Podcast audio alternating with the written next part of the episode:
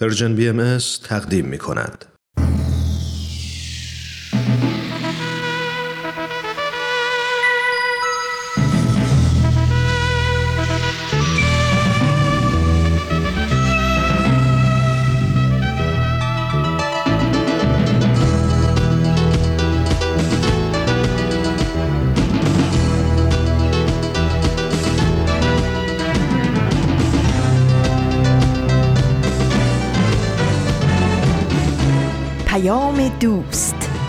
برنامه ای برای تفاهم و پیوند دلها.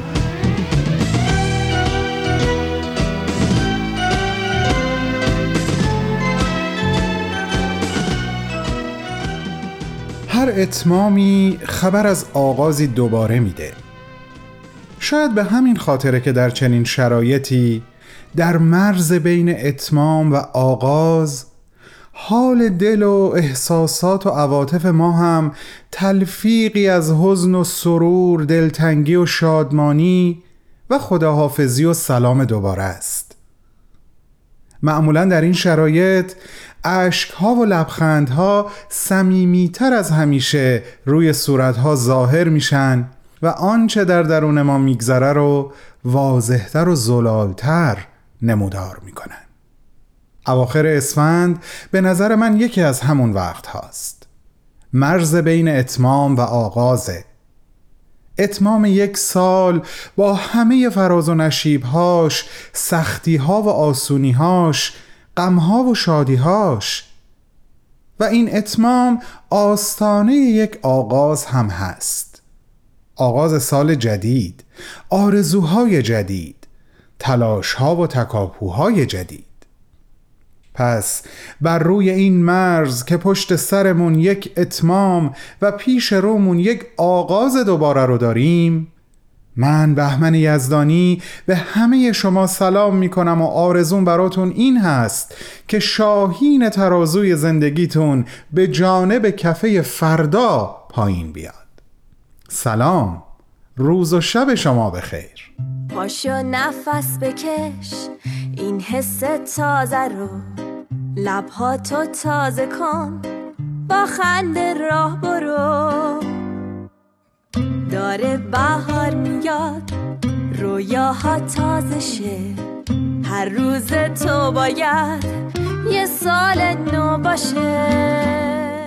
در آخرین شنبه سالی که داره تموم میشه شنبه 28 اسفند ماه 1400 خورشیدی که برابر هست با 19 همین روز از ماه مارچ 2022 میلادی با برنامه های نام آشنای سخنرانی و معماران صلح همراهتون هستم در 45 دقیقه پیش رو.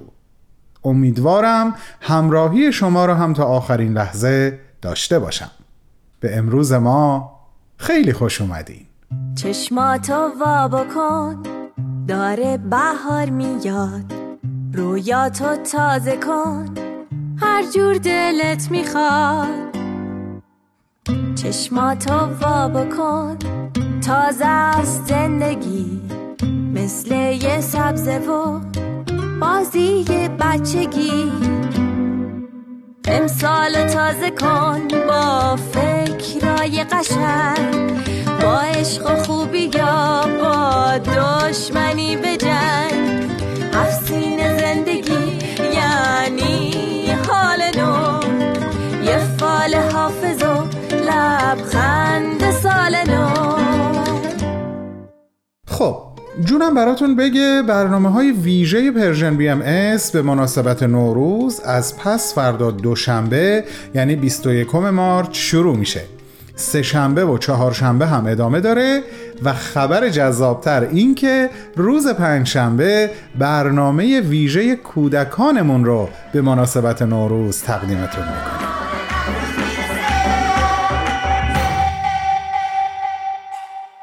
سلام بچه ها ما پنجشنبه چهار فروردین 24 مارس با یه برنامه ویژه نوروزی سپیدار ویز مهمون خونه شما هستیم. ویز اولین نوروز رو تجربه می‌کنه و کلی موضوع جالب در مورد نوروزه که قراره با مامان و ویز در موردشون صحبت کنیم. منتظرتونیم.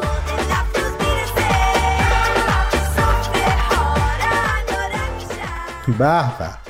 امیدوارم همگیتون از این برنامه های ویژه لذت ببرین و ما بتونیم از این طریق در اون حس و حالی که دلتون می‌خواد به مناسبت سال جدید و نوروز داشته باشین سهمی خوب و به یاد موندنی ایفا بکنیم امسال تازه کن با فکرای قشنگ با عشق خوبی یا با دشمنی به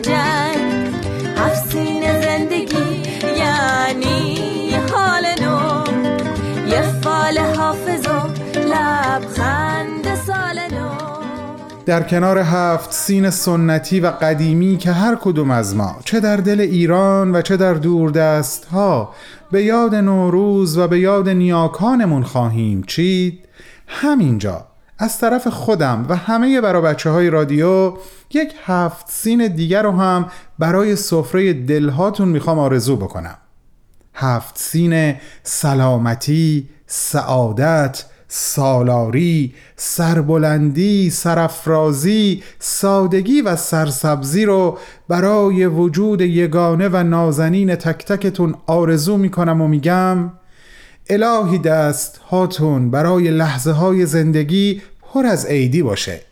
مخصوصا وقتهایی که روز و روزگار دستهاشون خالیه و چیز زیادی ندارن که به ما بدن. در واقع این روزگار هست که به ما و به حال خوش ما نیازمنده. الهی در سال جدید بیشتر از همیشه و هر سال روز و روزگار از شادی قلب هامون سهم ببرن. بسیار خوب دوستان. زمان پخش برنامه سخنرانی از راه رسیده. به اتفاق هم این برنامه رو گوش می‌کنیم. من با ادامه صحبت هام به شما برمیگردم. پس تا به زودی.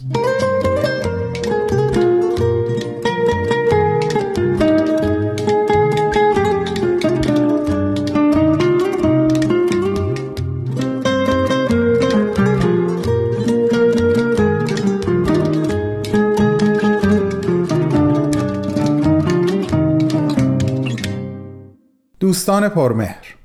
امروز با سومین قسمت از گزیده صحبت‌های آقای دکتر فرانکلین لوئیس همراه شما خواهیم بود تحت عنوان زندگی و دستاوردهای علمی و معنوی دکتر حشمت معید.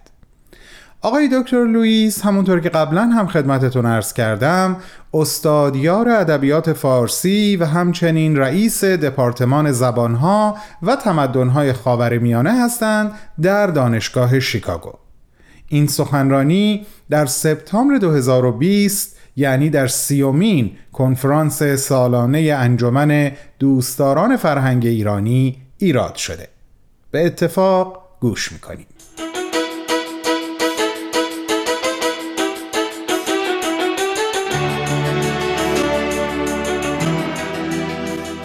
در سال 1956 در دوره‌ای که هنوز دانشجو بود جناب معید برای تدریس در کلاس های فارسی در دانشگاه فرانکفورت به عنوان دانشیار دوتسنت یا لکچرر استخدام شد و در این مقام تا سال 1960 مشغول کار بود.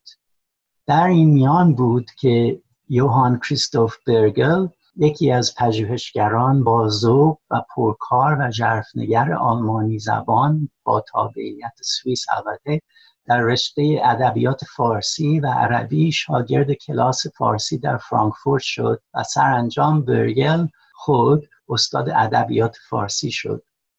دکتر معید هر سال مواد درسی برای آموزش زبان فارسی به دانشجویان آلمانی زبان تهیه می کرد تا زبان فارسی را بهتر یاد بگیرند و سرانجام این آموزش زبان را به صورت کتاب درآورد.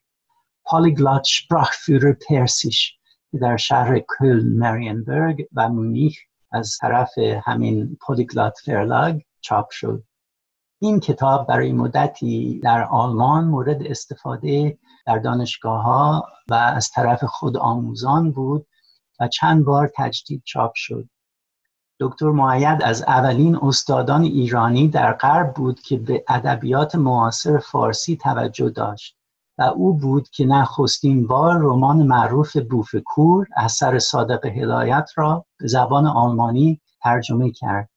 اینجا می‌بینید صادق هدایت دی بلیند اوله که ترجمه توسط حشمت معید آتو کیگل در ژنو و هامبورگ چاپ شد در سال 1960 در سال 1958 دکتر معید با یکی از دانشجویان ادبیات انگلیسی دانشگاه فرانکفورت به نام روث ازدواج کرد و با مرور زمان دارای دو فرزند به نامهای لیلی و شیرین همنام دو قهرمان زن ادبیات فارسی در آثار نظامی گنجوی شدند.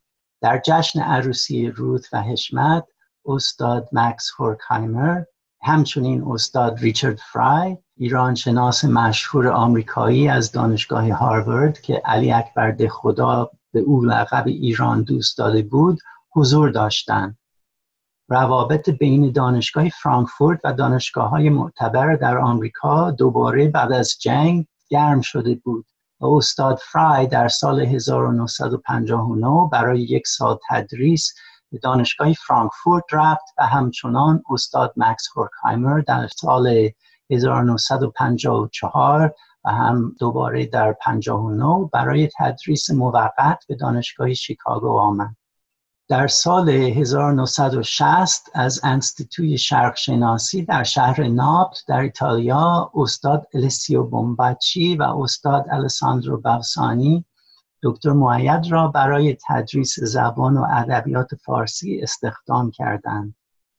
در ایتالیا که جامعه بهایی برای اولین بار محفل روحانی میلی ایتالیا تشکیل می‌دادند دکتر معید را به عضویت نه نفری این هیئت منتخب کردند او دو سال در ناپل مشغول تدریس بود تا آنکه ریچارد فرای او را به دانشگاه هاروارد دعوت کرد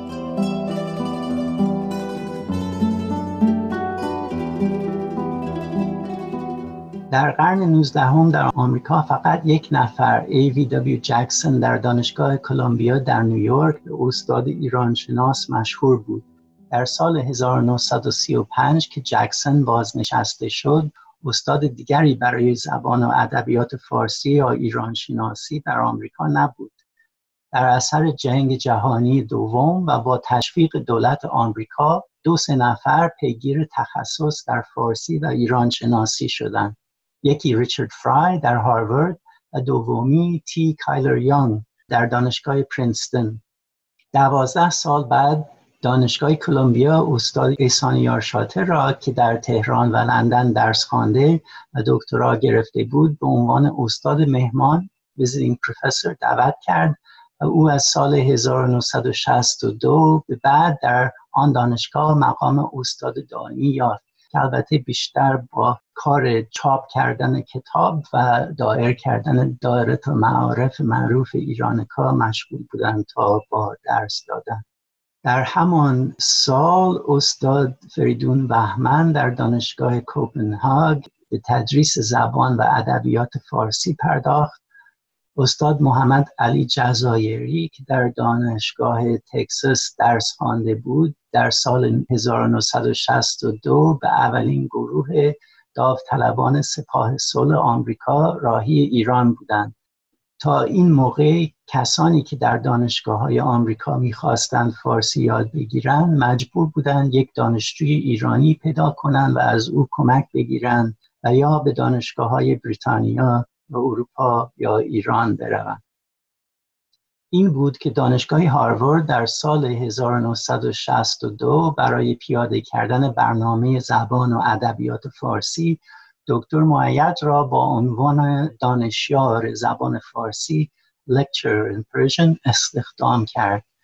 پس از یک سال و نیم تدریس در هاروارد دعوت جدیدی از انستیتوی شرق شناسی در ناپل آمد که در سمت استادیار آن دانشگاه پروفسور اینکاریکاتو به ایتالیا برگردد و دکتر معید که از زندگی در شهر کامبریج مساچوستس راضی نبود این پیشنهاد را پذیرفت.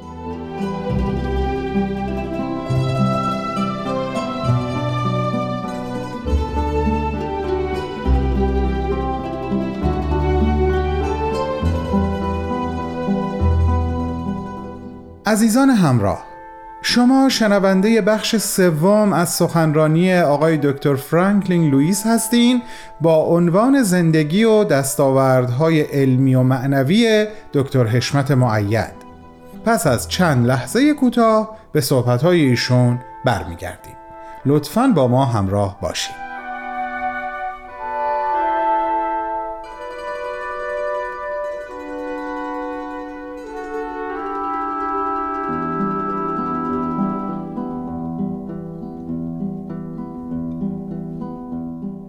چندی پس از برگشت به ناپل استاد محسن مهدی از گروه تمدنها و زبانهای خاور نزدیک در دانشگاه شیکاگو استاد معید را دعوت به تأسیس برنامه زبان و ادبیات فارسی در شیکاگو کرد.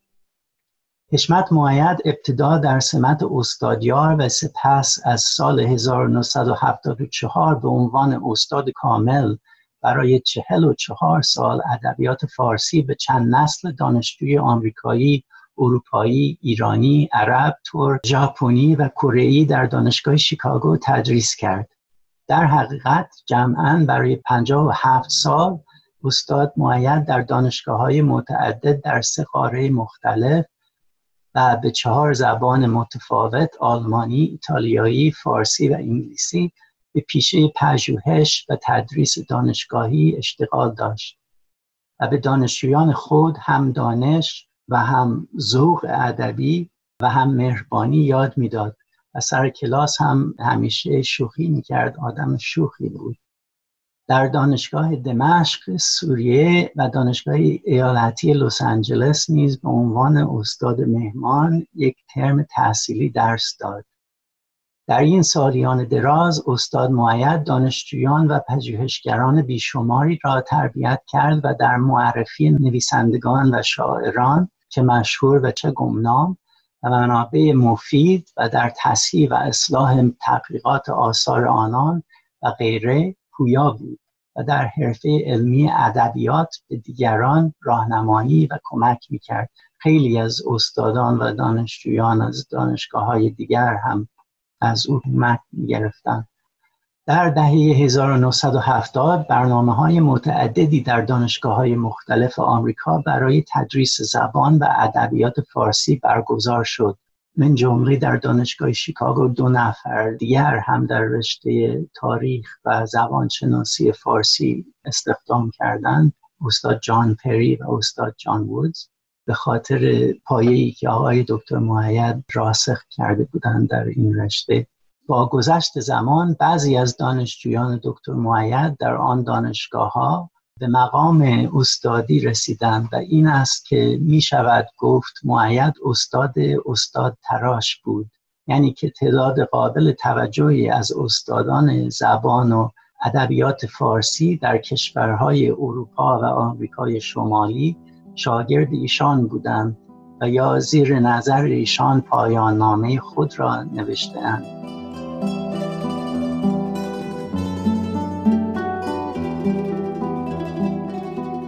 تخصص پژوهشی استاد معید در دوره های قدیم ادبیات فارسی بود ولی در این حال شاید اولین استاد یا یکی از اندک شمار استادانی بود چه در داخل یا خارج از ایران که ادبیات معاصر فارسی را موضوعی شایسته پژوهش در کلاس های دانشگاه در کنار گلستان سعدی و دیوان حافظ و شاهنامه فردوسی مثلا و دیگر آثار غنی کلاسیک ایران می‌دانستند. قبلا به ترجمه آلمانی او از بوفکور اشاره شد. در سالهای بعد استاد معید چندین مجموعه نویسندگان معاصر ایران را به زبان انگلیسی برگرداند.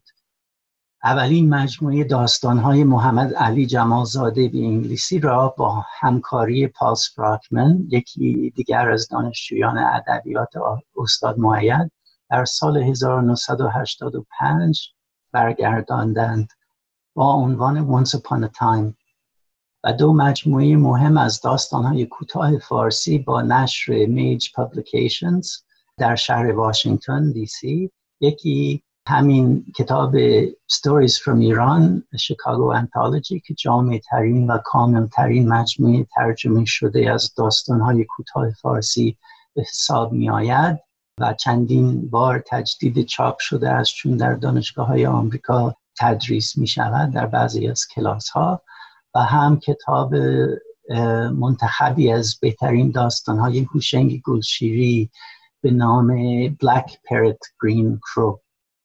شعر معاصر ایران هم از نظر لطف و عنایت پژوهشی استاد معید دور نماند. اینجا دیوان قصاید و مصنویات خانم پروین اتصامی رو می‌بینید که آقای دکتر معید در سال 1327 در ایران آن را خرید و با خودشان آورد به آلمان و ایتالیا و آمریکا.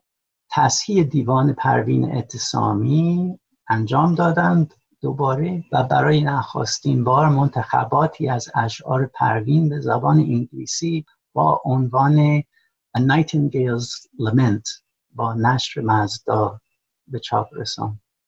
در سال 1989 نیز برای اولین بار کنفرانسی دانشگاهی به یاد پروین اختصاص داد و چند نفر استادان ماهر ادبیات فارسی از سراسر آمریکا برای سه روز در شیکاگو گرد هم آمدند که نتیجه آن مجموعه مقالاتی است به ویراستاری استاد معید به نام Once a Dewdrop Essays on the Poetry of Parveen.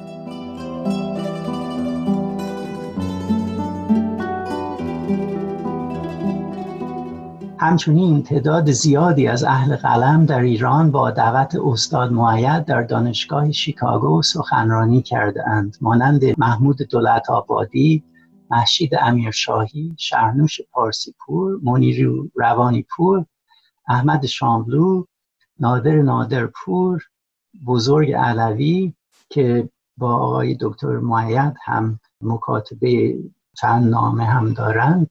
شمس لنگرودی، هوشنگ گلشیری و غیره. البته تعداد ایران شناسان دانشمند مانند ایرج افشار و عبدالحسین زرین کوب جیلبر لازار، دیویس احمد کنیمی حکاک و دیگران در مورد فرهنگ و ادبیات و ادیان در دوره پیشا مدرن هم استاد معید همواره پویا بود.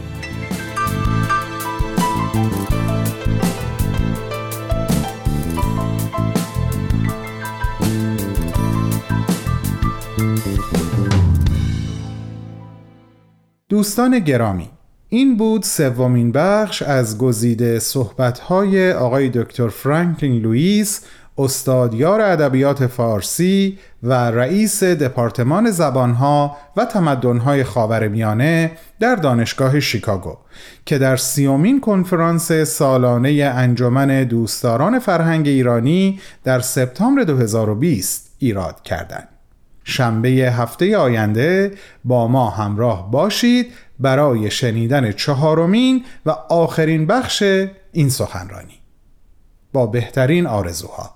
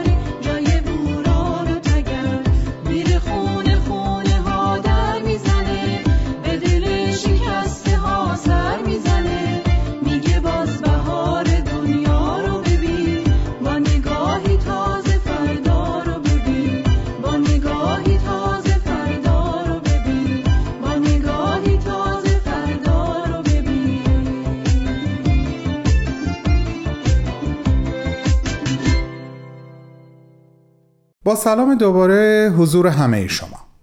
یه چند دقیقه فرصت دارم و ازش می‌خوام استفاده بکنم. یکی دو تا مطلب جالب در ارتباط با روز اول فروردین بهتون بگم. در تاریخ آین بابی و آین باهایی دو سه تا رخداد تاریخی مهم وجود داره که دقیقا در روز اول فروردین اتفاق افتاده. من الان دو تا رو خیلی خوب به خاطر دارم. می‌خوام اون دوتا رو باهاتون به اشتراک بذارم.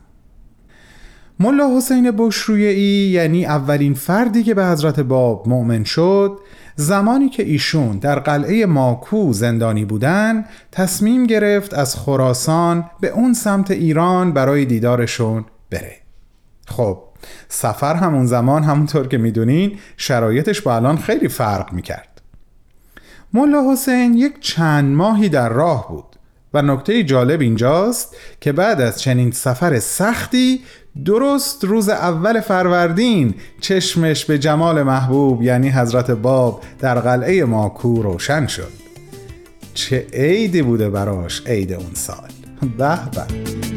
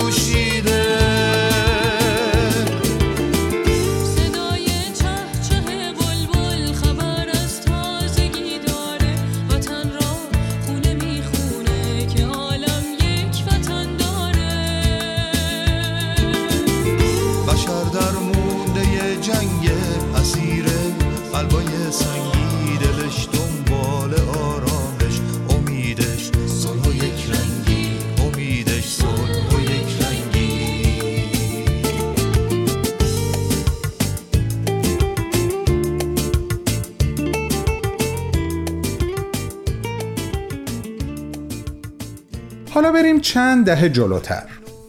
بعد از تیرباران شدن حضرت باب در سربازخانه تبریز همونطور که می‌دونین سالها طول کشید تا پیکر ایشون به عراضی مقدسه برسه و در بالای کوه کرمل در محل جاودانه خودش مستقر بشه. تصور کنین بعد از سالها و سالها این اتفاق بزرگ تاریخی و روحانی در روز اول فروردین رخ داد و در چنین روزی بود که تابوت حامل پیکر حضرت باب و جناب انیس با دستان حضرت عبدالبها در قلب کوه کرمل جای گرفت و زیارتگاه بهاییان عالم شد. روز اول فروردین روز خیلی خاصیه. عید نوروز هم خیلی خاصه. نه به این خاطر که چون ایرانی هستم دارم این حرف رو می‌زنم نه به خدا. یک اتفاق خارق العاده بعد از ظهور حضرت بهاءالله و تأسیس آین بهایی برای این عید زیبا و بزرگ افتاده. تا قبل از اون این عید صرفا یک عید ایرانی یا یک عید برای همه فارسی زبانان بود. اما بعد از ظهور حضرت بهاءالله و ملحق شدن عده بسیاری از جوامع و ملل مختلف با نژادهای مختلف به جامعه بهایی و پیروان حضرت بهاءالله این عید تبدیل به یک عید جهانی شد. به این دلیل که عید نوروز هر سال مقارن هست با عید پایان ایام سیام در نتیجه همه بهاییان ایرانی و غیر ایرانی عید نوروز رو جشن می‌گیرن. چه خوش سعادت بوده عید نوروز. راستی صحبت از ایام سیام شد. عزیزانی که در این مدت روزدار بودین و هنوزم هستین قبول باشه همه نیایش هاتون به درگاه خداوند. حافظ در شروع یکی از غزلهاش دو تا بیت داره همینجور پشت سر هم که منو عجیب به یاد ایام سیام و عید نوروز خودمون میندازه. بذارین این دو بیت رو براتون بخونم بعد بریم معماران صلح رو گوش کنیم. حافظ جان میگه ای دست و آخر گل و یاران در انتظار ساقی به روی شاه ببین ماه و می بیار. دل برگرفته بودم از ایام گل ولی کاری بکرد همت پاکان روزدار اینم از حافظ شیرین سخنمون. معماران صلح آماده پخشه. بفرمایین خواهش می‌کنم.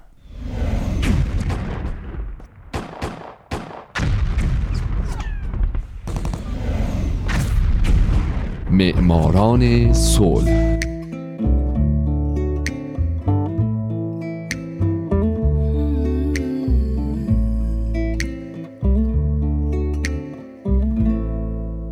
اینجا رادیو پیام دوسته و شما شنونده پنجاه و پنجمین قسمت معماران صلح هستید.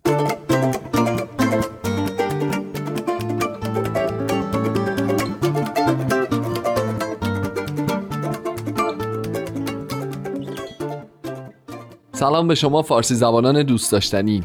هومن عبدی هستم مجری برنامه معماران صلح.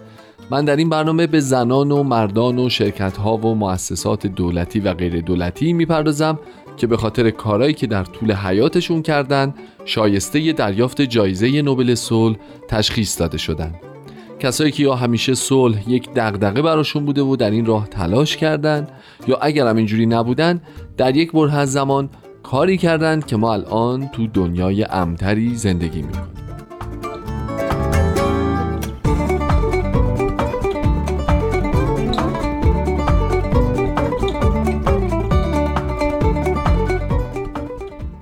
این هفته سال 1957 میلادی لستر بولز پیرسون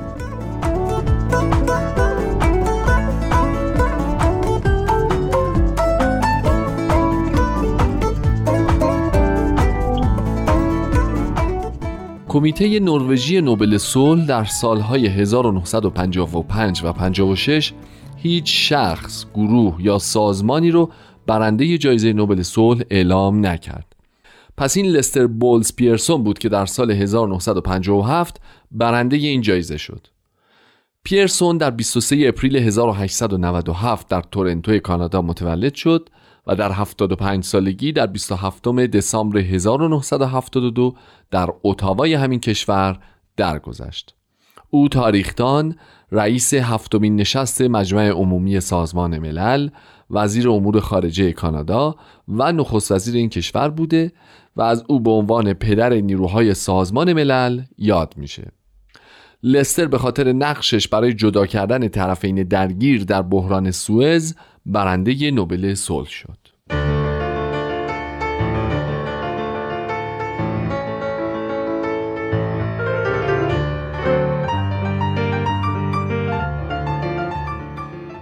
پیرسون در خانواده ایرلندی تبار متولد شد. پدرش کشیشی متودیست بود که پیرسون از او محافظه کاری رو یاد گرفت و از مادرش دیدگاه های لیبرالی رو. وقتی اون 16 سالش بود وارد دانشکده ویکتوریا شد اما وقتی یک سال بعد کانادا به جنگ جهانی اول وارد شد لستر برای خدمت در واحد پزشکی در جنگ داوطلب شد و برای دو سال رفت به انگلستان، مصر و یونان. خدماتش باعث شد به او درجه افسری بدن و بفرستنش به نیروی هوایی سلطنتی. در اونجا لستر دو سانحه ناجور داشت که یکیش سقوط هواپیما بود و چون آسیب دیده بود از خدمت معاف شد و به خونه باز فرستاده شد.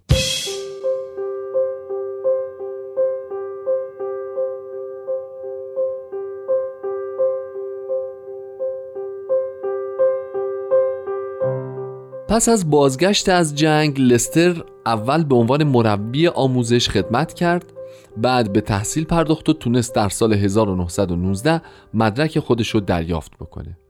بعد برنده یک کمک هزینه تحصیلی دو ساله در دانشگاه آکسفورد شد و رشته تاریخ رو انتخاب کرد و لیسانس و فوق لیسانس خودش رو در همین رشته دریافت کرد.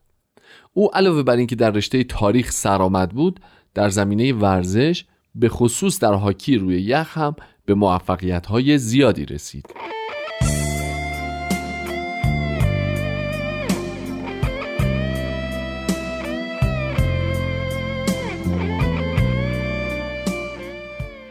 چند وقت بعد در سال 1924 پیرسون به دپارتمان تاریخ دانشگاه تورنتو پیوست ولی در سال 1928 این پست رو ترک کرد تا برای اولین بار به دولت بپیونده به عنوان اولین وزیر بخش کانادایی وزارت امور خارجه. پیرسون تا سال 1935 در این مقام خدمت کرد و همزمان در رشته اقتصاد داخلی هم به تحصیل پرداخت و در همین زمینه هم مشغول به کار شد. او در سال 1931 منشی کمیسیون قراردادهای گندم بود. بین سالهای 1934 تا 35 منشی کمیسیون رسیدگی به نرخ کالاها بود و همین مشاغل سبب شد که او در کنفرانس تنظیم قوانین بین المللی لاهه کنفرانس مربوط به نیروی دریایی لندن در همون سال کنفرانس جهانی خلع سلاح ژنو و جلسات جامعه ملل شرکت کنه و در زمینه سیاست جهانی کلی تجربه کسب بکنه.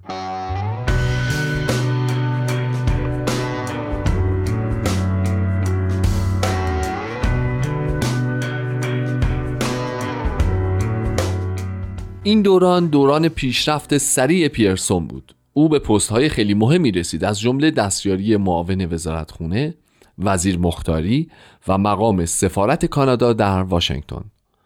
در طول اقامتش در واشنگتن لستر در تأسیس سازمان امدادرسی و توانبخشی سازمان ملل در سال 1943 تأسیس سازمان غذا و کشاورزی سازمان ملل یا همون فاو بین سالهای 43 تا 45 مشارکت داشت همچنین او در کنفرانس دونبارتون اوکس شرکت داشت کنفرانسی که در ساختمانی به همین نام در واشنگتن در سال 1944 برگزار شد و دولت‌های امریکا، بریتانیا، شوروی و چین در مذاکراتشون شالوده تأسیس سازمان ملل متحد رو ریختند.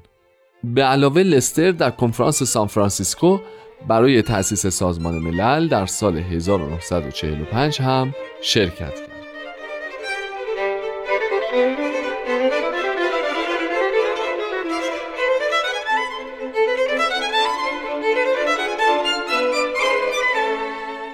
لستر پیرسون برنده جایزه نوبل صلح در سال 1957 در پاییز سال 46 شد معاون امور خارجه کانادا وقتی دو سال بعد وزیر امور خارجه شد نخست وزیر کانادا لستر رو کرد وزیر امور خارجه.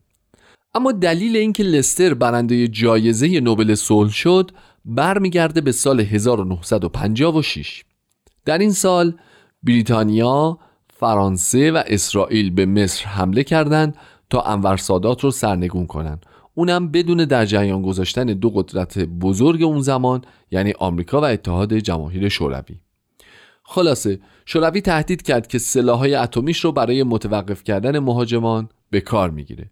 سازمان ملل هم که دید اوضاع داره بد جوری ناجور میشه به پیشنهاد پیرسون توجه کرد و لستر پیرسون رو سرپرست یک دسته از نیروهای استراری سازمان ملل کرد و فرستاد به مصر. پیرسون هم در اونجا با مذاکرات گسترده با طرفین و همچنین ارائه پیشنهادات سازنده مهاجمان رو وادار کرد عقب نشینی کنند و اینجوری بحران سوئز رو متوقف کرد و باعث شد جنگ گسترده تر از اونی که بود نشه به همین دلیل کمیته نوبل با اعلام اینکه لستر بولز پیرسون جهان را نجات داد به او در سال 1957 جایزه نوبل صلح رو اهدا کرد.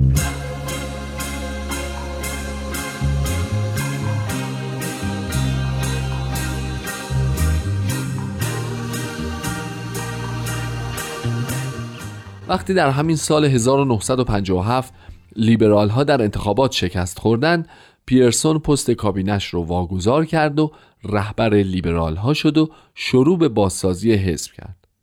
شیش سال بعد لیبرال ها اونقدر قدرت به دست آورده بودند که در انتخابات برنده شدند و پیرسون در سال 1963 شد نخست وزیر کانادا.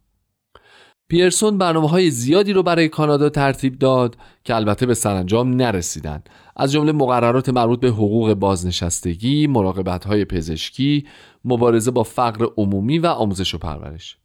اما جنجالی ترین کاری که او در این دوران انجام داد تصویب قانون ایجاد یک پرچم جدید برای کانادا بود که مخالفت های گسترده‌ای به خصوص از سوی محافظه‌کاران رو باعث شد. اما او بالاخره تونست در پنجم فوریه 1965 پرچم جدید رو به تصویب برسونه.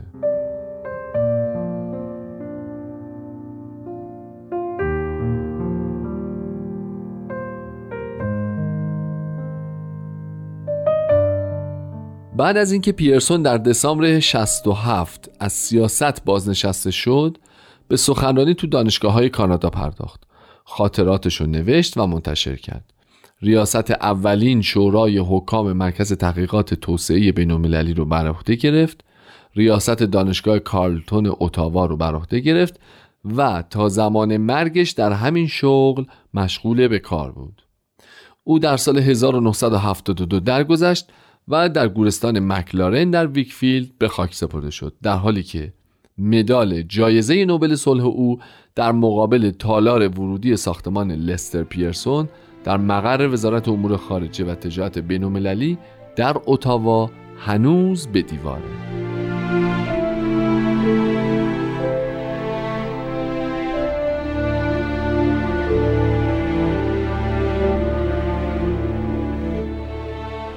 دوستای عزیز از اونجایی که اصلا وقت نداریم من هومن عبدی به حاشیه نمیرم. فقط میگم امیدوارم شمایی که الان زندگی لستر پیرسون برنده جایزه صلح نوبل رو شنیدین؟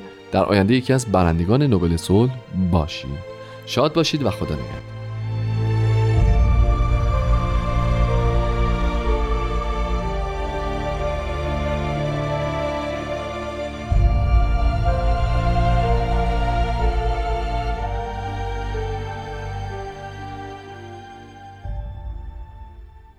فرصت تا پایان برنامه کوتاهه. اونقدر کوتاه که فقط می‌تونم از صمیم قلبم برای هممون یک آرزو بکنم و برنامه رو ببندم. خودم و تک تک شما رو به یک درخت تشبیه و آرزو می‌کنم بهاری برامون در راه باشه که نه فقط شاخه ها که ریشه هامون حتی شکوفه بزنه و به گل بشینه. یک سال هر شنبه با افتخار همراهتون بودم و سال دیگه برمیگردم. عیدتون پیشا پیش مبارک. دوستتون میدارم. خدا نگهدار.